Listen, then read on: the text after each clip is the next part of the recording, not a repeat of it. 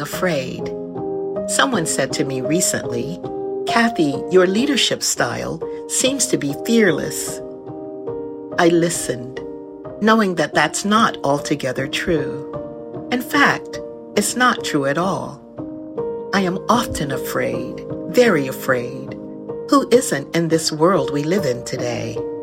I don't like walking in the dark, not knowing, unable to figure things out, wondering what giants might pop up along the way. I know there are hurting people in the world, hurting as I am hurting sometimes. And when we're all hurting and afraid, well, anything might happen.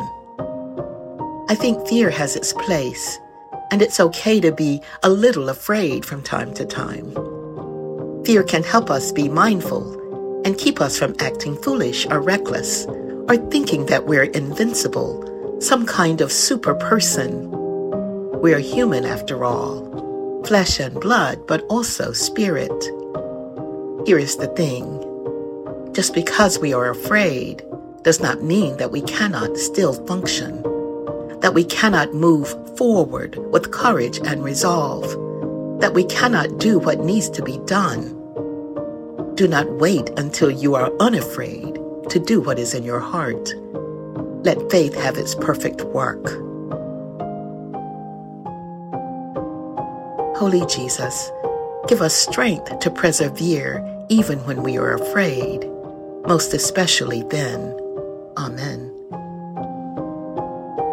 Join us Monday through Friday as we walk together and see where this season takes us. Remember to subscribe, like, offer your rating, and leave a review.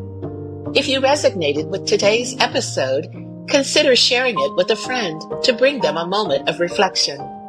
For more information about Park Avenue United Methodist Church, to listen to past episodes, and join in worship online on Sunday mornings, visit our church website linked in the show notes.